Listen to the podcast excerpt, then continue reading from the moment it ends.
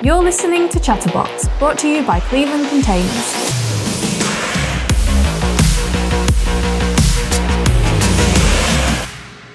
Hi, Gavin. Thanks for coming to our Chatterbox podcast. Um, CEO of Stora, owner of Store Stuff in Northern Ireland. We got that right? Yes, you have. Yeah, yeah. Good. Um, yeah, thanks for coming. We met first at the CSTA, I think. We, That's uh, right, That's yeah. a couple of years ago in London. Two summers ago. Yeah. Yeah, and I was listening. I was listening to you, and at first people are talking. It's like what, what, what, what we're talking about stuff. But the more you went on, I was like, "Oh, this is that sounds pretty good." And I think yeah, we reached out after that, and we started speaking from there. So, how's Star going at the moment? Store Stuff. Good. Yeah, yeah. All good. Thanks. Um, actually, that that CSTA event, uh, I'm glad I actually made some sense because the night before I'd gone out for like a late. I, my flight had been delayed by six hours that day. I went out for a late dinner with a colleague and uh, got sucked into like a two a.m. finish. So I, I wasn't entirely sure it made any sense that day. So, but no, all's going well. Um, Stora has we've had a really good year or two with Stora. About 120 customers now all around the world. About 100 of those are in the UK. So probably about another 10 or 15 around Europe, and then we've started to make a bit of progress in the US. You know, the US is a huge market with about 60,000 operators versus two or 3,000 in the UK. So uh, that's a market we're interested in, but we're not really kind of going for it yet. Um, there, we're mostly focused on the UK. We've got tons of containers op- container operators now on board, especially you know through Cleveland and the Box Plus program, which has been great. Interestingly, you know, two years ago, most of our customers were small startups. Now, we, you know, we've we've got to the point we we recently brought on board a seven site operator containers with a couple of thousand customers. Uh, really starting to move to the larger parts of the industry, which is where we you know we want to go over the long term. So that's great. No, that sounds really good. Do you know what your split is in the UK between indoor and container at the moment? I don't know exactly, but, but I could I'll guess it's probably about 50-50. All right. It might be a little bit more even containers, maybe 60-40 potentially. Yeah, yeah, yeah, Uh, yeah. We, we've seen the split recently. We've seen a few more of the indoor stores move into outdoor, trying to Mm. put in putting containers in car parks and just op- optimizing all that space to unlock storage for small businesses. You know, people who want to drive up in a van and stuff who don't want to maybe carry things inside upstairs, etc. So Yeah. container storage seems to be expanding in, in the UK uh, massively. Yeah, I think that's probably the reason we have so many is because if you're an indoor container operator, we might speak to them a year before they open because you know things take a lot a lot longer often to get up and running. So that's why probably there's more of a lag with those sort of customers. Whereas if you're getting into container storage, it can be a lot quicker. Mhm. Sometimes we'll talk to somebody and they're, they're opening in two weeks' time. Yeah. So you know they're a customer very quickly. You know, if I go back to whenever I was decided to get into self storage, the reason I liked self, I found out about it really was my uncle. Well, he had a hardware shop in my town, just on the outskirts of the town, and he decided well, he had a few containers. He thought I'll rent these out. So he had two or three or four containers. I don't think he even knew it was self storage. And then he just ended up getting more and more. And uh, like he had fifty or so a few years ago, and he used to say to me, "Gavin, this is such a nice business. People turn up here, think they'll be here for a month, and three years later they're still paying me 140 quid a month, and I don't do anything. It's it's great. So you know the, the container business and the indoor business, and um, s- some really interesting parts of both as a business. So if, Yeah. if you're an op- if you want to get into self storage, they're both very attractive. Uh, containers are attractive because you can you've got a bit of land, you can open up, you can just buy five containers and Yeah. try it out. You know, you don't have Yeah. to invest hundreds of thousands or millions up front. Whereas indoor storage, um, you normally have to invest quite a lot more. That can be attractive too because if you're prepared to do that, it's probably harder for other people to do it. So if you open up a container park, one of the challenges is that other people can also do the same. Yeah. Because it's so easy for them to get into it as well. And that, that hasn't, I don't think that's really a problem in the UK yet because there's so much unmet demand for self storage. Mhm. But with indoor storage, you know, it does take a lot more money generally. Yeah. It's harder for people to compete. Yeah. So you you've been there. You've you kind of done it with your with your self site, and obviously been in the, in the industry a long time and stuff. So I think it'd be good to talk through maybe everything that goes into starting a self storage business, and just pick your brains a bit and give us some of your your input and stuff. So I think I think where people normally start is is is the, is the budget.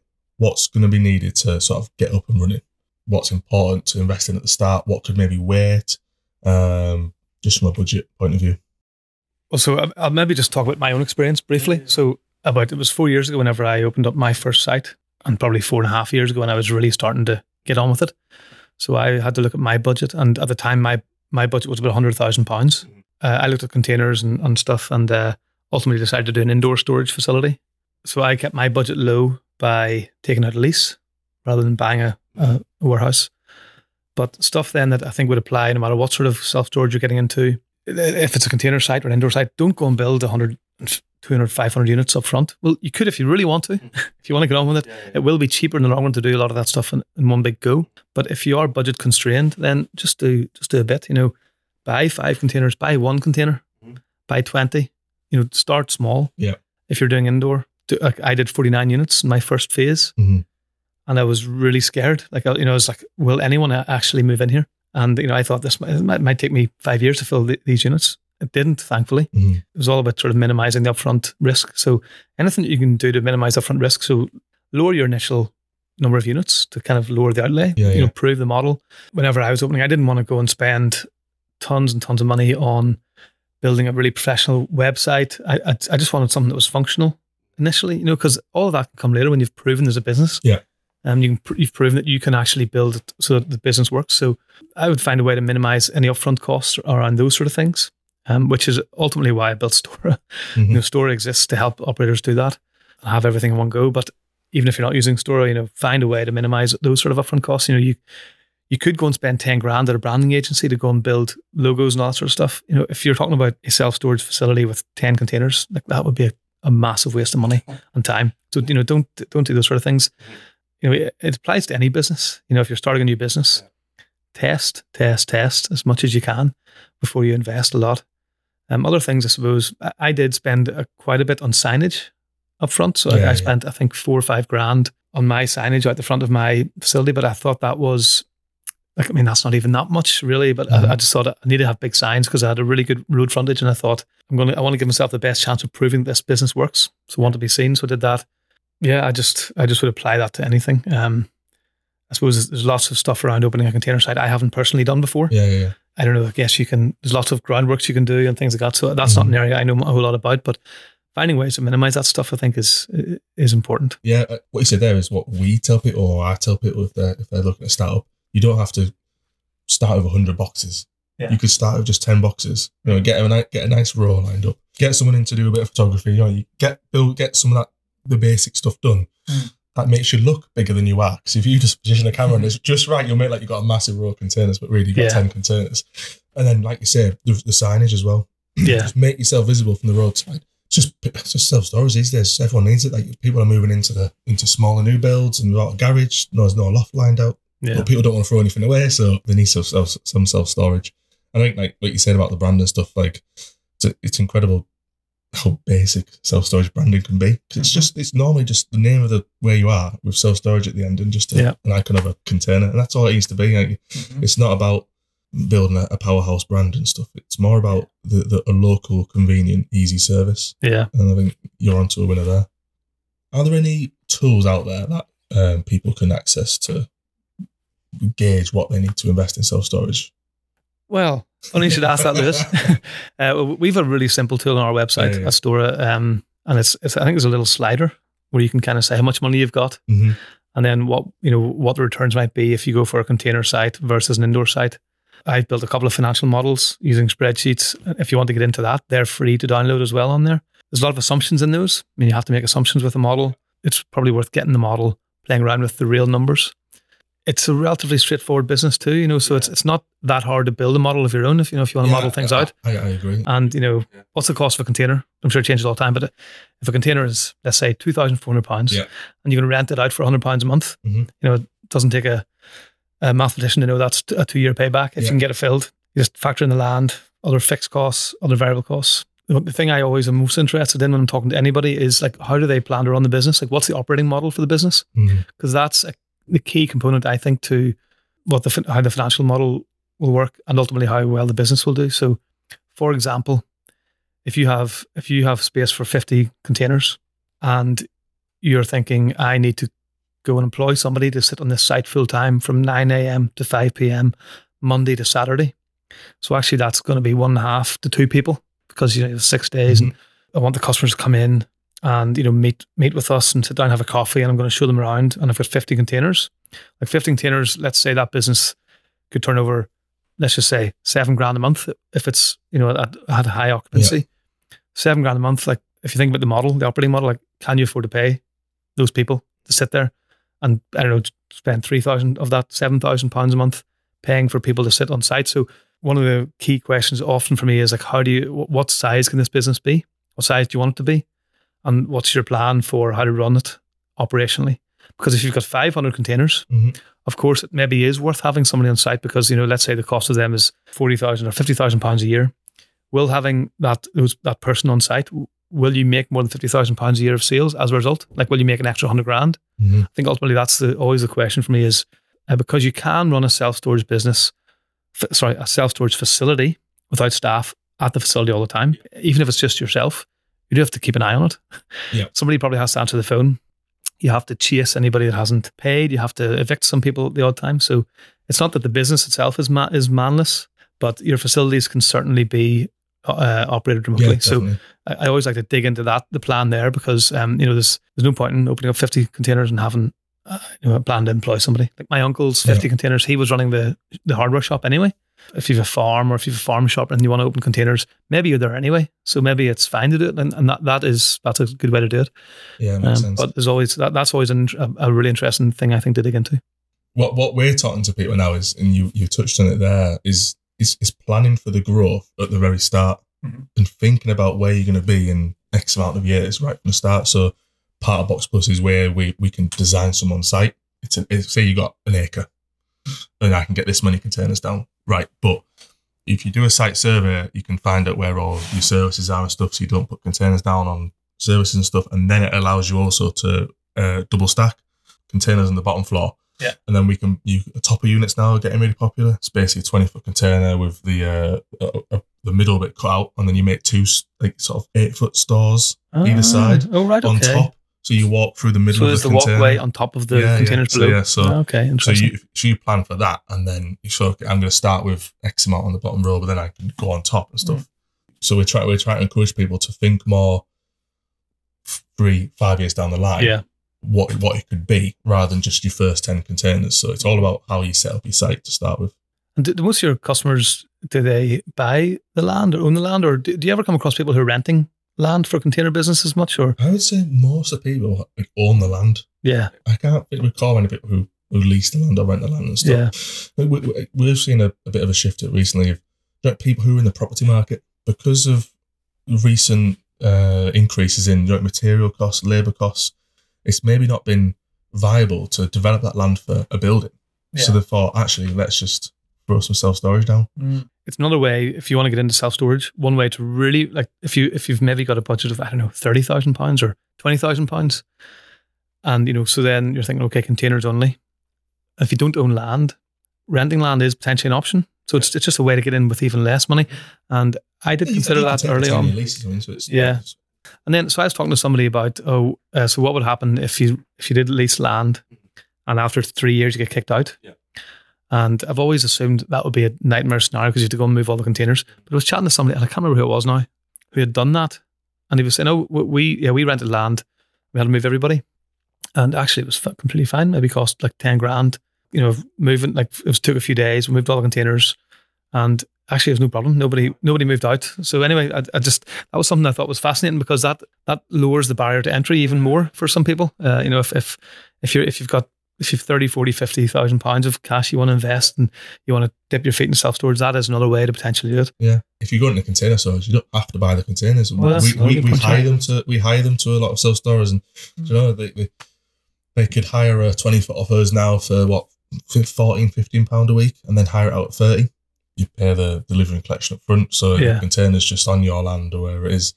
Mm. You're you're just renting it out to someone, taking that bit of margin, then you can the, the container it could be taken away as soon as it's empty by us and stuff. So again, that's just even lower risk is just renting Yeah. the containers off us and sticking them on. So there's just so many different options out there just, just to get into it and stuff. So Yeah. so another key thing you've touched on it again is is when you mentioned like throwing up some signage and stuff, and it's it's about the location. It's you, you want to be in a good lo- location. You want the footfall. You want the traffic driving by. Is there? Have you found anything or spoke to anyone? Anything out there to help you basically pick that perfect location? Um, or is there anything out there you think to help me gauge demand in areas, or have you, is there anything you've come across? There is actually a tool online, uh, just a free tool that you can. Uh, I think it's a global thing, and they, uh, presumably they use census data, and you can put in a postcode or a town or anything anywhere in the world, and you can like you can increase the radius. It kind of gives you an idea of how many people live in that radius. So there's something that could potentially be useful. Yeah. The thing about that is though, if you live in London, you might be a mile away from somewhere that's it actually might take you half an hour to get there. So um, you, you, probably what you want is you know, what's the population within a five ten minute drive.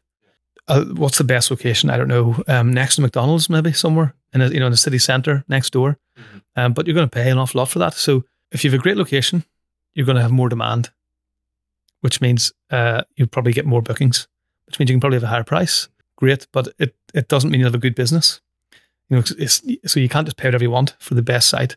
You have to balance it. My first site is a pretty good, like I mean, it's it's a decent location. It's on a business center opposite a petrol station, so I have a massive sign on the wall. So a lot of people would see the sign, um, but it's not it's not ideal. My second location is actually two miles outside of town, in a rural setting. That place has taken longer to fill, Mm. but then the population is also smaller in that town, and it's filled slower, filled more slowly. But at the same time, I got a good price, and you know the business is is profitable and doing okay. You know, so it's it's all uh, it's hard to tell sometimes. You know what to go for. Have you ever done any benchmarking on any of your competitors? Look at sort of cold calling them, see what their occupancy rate is at the moment. If you think about getting into it, maybe just do a Google search of who's nearby, give them a call, and just pretend you're looking at a set. Or is there is there a waiting list? Well, if the majority of the sites have got a waiting list, there must be high demand in the area. Or if the Yeah. majority of the sites are, are, are, are half empty and stuff, probably demand is probably catered for. So you're absolutely right. Uh, but before I opened up either of my sites, I, I did exactly that. So I called around all the local. I, I made a list of all the businesses nearby that did storage. I called them all to see uh, how busy they were. I think all of them were full, uh, or you know maybe there's one had a place in a week or two I could move into. Um, and yeah, like I think that was a, that's a really important step. I wouldn't open anywhere without doing that to see how full. You know, if, if you ring up a bunch of places and they've all got they're, they're empty, um, Yeah. don't don't start a new place yeah. population radius and you know a competitive search about how Yeah. people are doing. I think those are Yeah. the two, at least the two things you should definitely do. Yeah. Your store stuff's all is all both sites are indoor. Yes. What would you say uh, are the benefits and, and drawbacks on that and stuff? And have you maybe thought of going into container storage with demand uh, in- increasing? Yeah. Well, my first site, I have no outdoor space, so I, I don't have the option of containers. The second site, we have got outdoor space, so our plan is there once we get that filled up, or you know, get kind of closer to sort of full occupancy, then we were going to start to put some containers outside because I've been in plenty of store customers who have indoor and then containers. Because Yeah. if you've got a big car park, why not put down 80 containers? I mean, we were actually looking for store stuff. We were looking at buying a couple of uh, big sites in Northern Ireland. This was a year and a half ago, and they came with huge car parks. We were, you know, we were thinking, okay, container yard out here. Why would you not do that? So you, you would say it was it's it's not a it's not it's relatively easily easy then for you to you you're indoor but you think about going outdoor it, if you've got the land Oh, that's a in the no-brainer. sky, it's just there's, no, there's nothing hard about it is it? it's just putting some canes down just add it add it to the add it to the site as an option to, to book Yeah, exactly. Then you might have to think a little bit differently about access. Uh, you know, if customers are accessing your indoor facility, uh, and you know, in my case, I've got the Nuki locks, so you know they're accessing it and letting themselves in.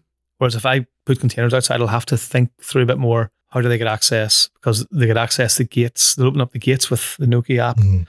but the containers won't have Nuki on them. So I need to think that through. But that, that's, I mean, that's been solved. I, th- I think one of the, the the pros of indoor are I think over you can charge more per square foot. So like my I'm charging with twenty to twenty three pounds a square foot in my facilities, whereas there's an in, there's a container place nearby and they charge ten pounds a square foot. If if you're if you're running an indoor facility, adding containers in, buying them or leasing them or whatever it is, like why would you not if you have space? Absolutely, Yeah, hundred that's percent. what we're seeing we're seeing a few guys do that we had um, Safestore Oh, yeah. took took their first few containers off us, and, and Uh-huh. it was a bit of a tight delivery down the back of their one of their sites and stuff. But they've put a row of containers down. I think. It, I think speaking to Stephen, it was to more cater towards that the small business. So people when Yeah. they're in the van want to drive up and on a morning get some stock out or put some Yeah. away and stuff. Get to get the tools out because people don't want to store tools in vans anymore because of thieves and stuff. But they just stick them in a container overnight and drive up to it and get on the next morning. So store stuff's been going four years, Four years. four years. What are some of the the challenges you faced with, with getting people into to your site, or and then what are some of the wins you've had? COVID just seemed to, with all the furlough money, whatever it was, just and people, I suppose, not being able to go on holidays and maybe renovating their houses, just demand for self storage. I mean, we see this across the whole UK industry, Yeah, just went through the roof. So I heard about uh, divorce rates going up because everyone was stuck in the house together. Yeah. And I, th- and I thought, well, I've heard divorce rates are a good driver of self storage. So I ordered my second phase because I thought, well, divorce rate's going to go up here as well. Yeah. I was able to kind of get the thing filled. So that was that, that helped. Uh, this kind of one off demand shock helped uh, helped me and probably helped others. The main challenge, to be honest, I faced with that business was there was a phase when I was trying to grow that that, that business quite quickly and finding sites. That was the biggest challenge. I mean, I was able to find uh, investors and people who are prepared to back what, what I was trying to do. But even with investors on board, it's just like, okay, let- let's go and find sites, trying to find warehouses that we could buy or even, you know, lease, trying to find other sites. It was just so uh, expensive. Mhm. Uh, so that was the, that was probably the biggest challenge. And now, you know, now that the, the, the demand shock has come down, I had a lot of move outs earlier this year, like, like sort of probably three or four months of just constant move outs. And I think that was a lot of the maybe the COVID move ins kind of disappearing.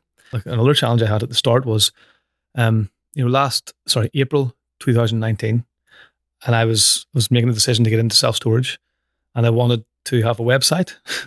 I wanted to be able to take online bookings and payments, uh, and I wanted I didn't want to be chasing people's payments. So, you know, I, I one day I, I, I googled Shopify for self storage. You know, because Shopify does this for if you want to sell Yeah. glasses or anything online, you can you can have a Shopify site set up within an hour. So I googled that, thinking, oh, I'll find something like this, and by the end of today, I'll have a website and everything. But there was nothing like that for self storage. So that was a challenge I had, and that that's ultimately why I built Stora because I wanted any anybody wanting to get into self storage should be able to instantly have a website, instantly have online bookings and payments, have something that automates all the invoicing and billing, and have a system to manage the, the business. So I built that, and but that was a challenge because it didn't exist four and a half years ago. So I had to go and build a lot of stuff myself. So that was a you know significant challenge. Although luckily I had a lot of friends who um, were able to help out and owed me a couple of favors, so I was able to get it done without Yeah. too much expenditure. So, so you started Stora stuff without store. What were you? What were you how were you managing it before then? Was it just spreadsheets and manual or manual or so I started store stuff when I opened in September. What I'd done then was I'd uh,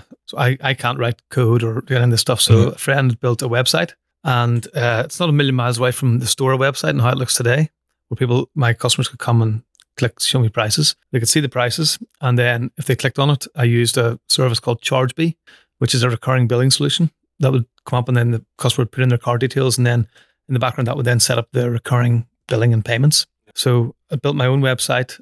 I used ChargeBee. I used Stripe for the payments. So I wasn't using spreadsheets. Uh, but then then Stora came out, we shifted it all across the store. We speak to container operators all the time, and lots of them are running their business with spreadsheets or whiteboards.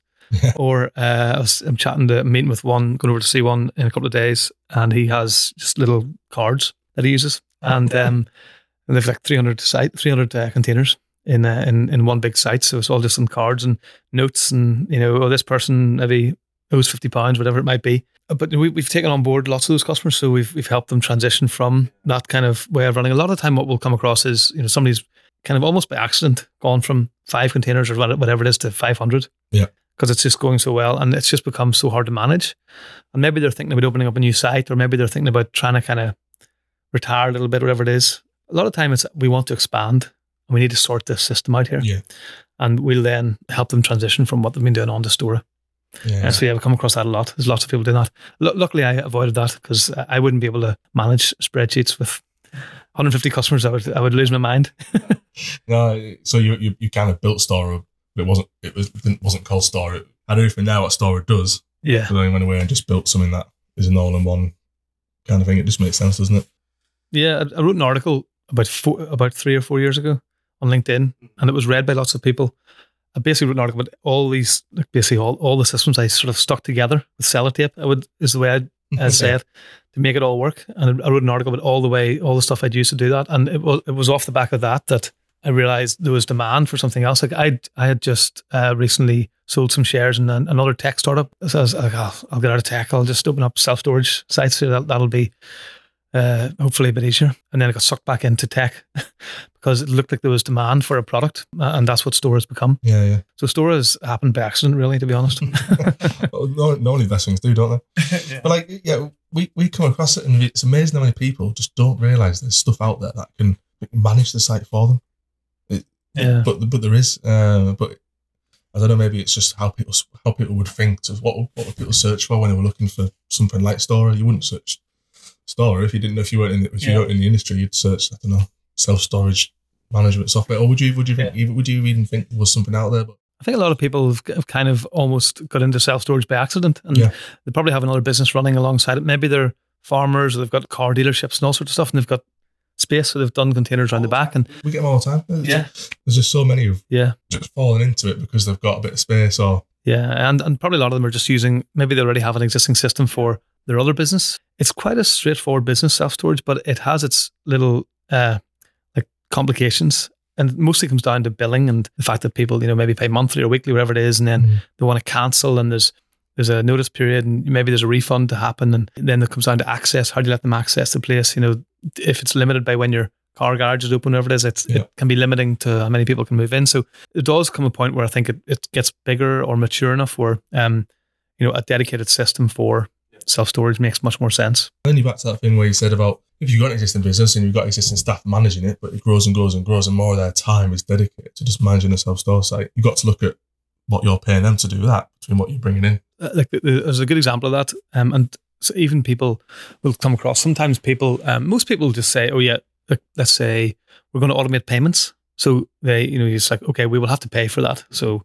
for example, if you're doing direct debits, let's say you're taking direct debits using our system, uh, I think the fee for a direct debit is one percent, up to a maximum of two pounds. So maybe you're talking to a customer who's been running their business for ten years and they've been do- doing direct debits direct to the bank and filling out a mandate Mhm. writing it down and posting it to the bank, whatever whatever way they do it. And that might cost 30p. So a lot of time be like, well, I don't want to pay two pounds. I'm, I'm already paying 30p, you know, and it just comes down to exactly what you've just said there, where it's like, well, that, that's okay. If you want to keep filling out a paper form and getting cus- meeting customers, get them to sign it as well, 30p is what you'll pay. And keep, do- if that's what you want to do, keep doing it. If you want to get, save all of that time and the hassle Mhm. uh, and the management of it, then you pay a bit more, but you'll get that back 10 times because it's not just the fact that um, you won't need staff to do that anymore. It frees up your staff's time to go and do more important work like marketing or you know go and find ways to sponsor local teams or go and I don't know hand out flyers in town or find ways to drive demand up rather than spending time on administrative tasks that don't add any value. And yes, you, you might pay a little bit more in processing fees, but it's it's it's totally totally worth it. You know, th- th- there'll often be a uh, you know a moment we talk about oh how full are you, and they'll say oh no we're, we're completely full. It's great. A lot of operators uh, will optimize their price, will, will will price their units and their you know their facilities based on trying to optimize occupancy at as full as possible. Really, you should be optimizing. Your price should be set to optimize for the maximum revenue for your facility, and that actually requires optimizing for your rate per square foot and occupancy, the two things at once. Mhm. So, um, I would I always try and encourage operators to who are you know are full put your prices up. um, but that, that doesn't work for everybody. It's it's not just everyone put their prices up. But if you're full, let's say you're full and you're getting ten pound a square foot. What if you charge fifteen pound a square foot? You might also still be full. If if you've never put your price up, you'll never know. Whenever I opened up my first facility, I was I set my prices at fourteen pound a square foot because I was really nervous. Will anyone actually book? Like, what if this goes wrong? So all my prices were on average fourteen pound a square foot, and then a few months in, I realized, well, you know, it isn't just about bookings. And I was getting bookings, so I thought, right, well, I'll, I'll take a risk and I'll put the prices up and up and up. And uh, now it's at about twenty two pound a square foot. And in fact, it was it's been there for maybe a year about about that rate. Mhm. I've had to bring it down a little bit because of the demand going down. But um, you know, if, if I wasn't playing around with the prices and testing out where what is the right price here, then you know, my, my sales would be thirty five percent lower. My profit would be half what it is. You know, so it's really important to look at that. I'm not sure why I got onto that topic, by the way, but uh, I can't No, remember what your question I- was or your point was. But uh, No, I think it's really good. I mean, a lot of what we, we- found is a lot of container people. No, they- they'll fall back into the um, just the round numbers. Twenty quid, twenty quid for a twenty foot oh yeah, week, or yeah, yeah. thirty quid, or hundred quid, or hundred quid a month for a twenty foot and stuff. Uh-huh. No real thought between, behind what you've just said. And that reminds me. This is why I brought it up. Sorry, just to cut in. That, that's why if, if you're optim- if you're automating your your payment processing, Yeah. your customer has given you the permission to charge them on a monthly basis for their for the service you're providing them. Mhm. And you know, if you're like if you've got a Sky subscription or Netflix subscription or Spotify, or any of those sort of things, those companies have the same thing from you, and they'll contact you every year or two and say, "Oh, our price has gone up from twelve pounds to fourteen pounds," Yeah. and you don't have to do anything to make the change. And it's exactly the same in self storage. So if you've got somebody in at ten pound a square foot, and you you're thinking, "Okay, I need to test pricing because that's actually far too low." Mm. If you're on an automated direct debit, you just you just inform them, give them thirty days notice, and say, "Okay, your price has gone from hundred pounds to hundred twenty pounds." The customer doesn't have to do anything different, and that's the value of automation. It's one of the big values about it is that it gives you the control over your pricing strategy. I'm increasingly thinking it's one of the most important aspects of running a self storage business successfully. The difference between doing it well and doing it badly is getting ten pound a square foot versus twenty pound a square foot is fifty grand of profit versus two hundred grand of profit, Mhm. uh, and for the exactly the same size of, of site, making your life as easy as you can, and not thinking about it as oh well, I don't want to have to sack my that member of staff who's been here for ten years. It's not about that. It's about freeing that person up or yourself up Yeah. to do more stuff, to go and open up a new site, Yeah. grow the business more, get more containers off, buy more off Cleveland, uh, get more containers, double stack, whatever it is. But you know, it's just about you know you you can free up your time and, and build a better business. Yeah, yeah, definitely. No, all, sounds really, really good. Hopefully, they'll be able to use it in their own businesses and gives them the uh, the spur to, to start their own. I think that'll uh, do it for part one, Gavin. I think we uh, spoke about some good stuff there. I think we'll come back in a bit and uh, get into more detail on, on, on what what actually is Stora and some quick wins and some do's and don'ts that you found over the years. Cool. Sounds good. Awesome. Thanks. Nice one. Chatterbox was brought to you by Cleveland Containers, the UK's leading supplier of new and used shipping containers and the largest supplier to the container self storage market. If you're looking to enter the self storage industry or streamline and expand your current site, talk to us about Box Plus, our one stop service that can provide you with everything you need to set up and run a simple, remotely operated, and profitable self storage business. For more information, head to clevelandcontainers.co.uk and follow us on social media for more content on all things shipping containers and self storage.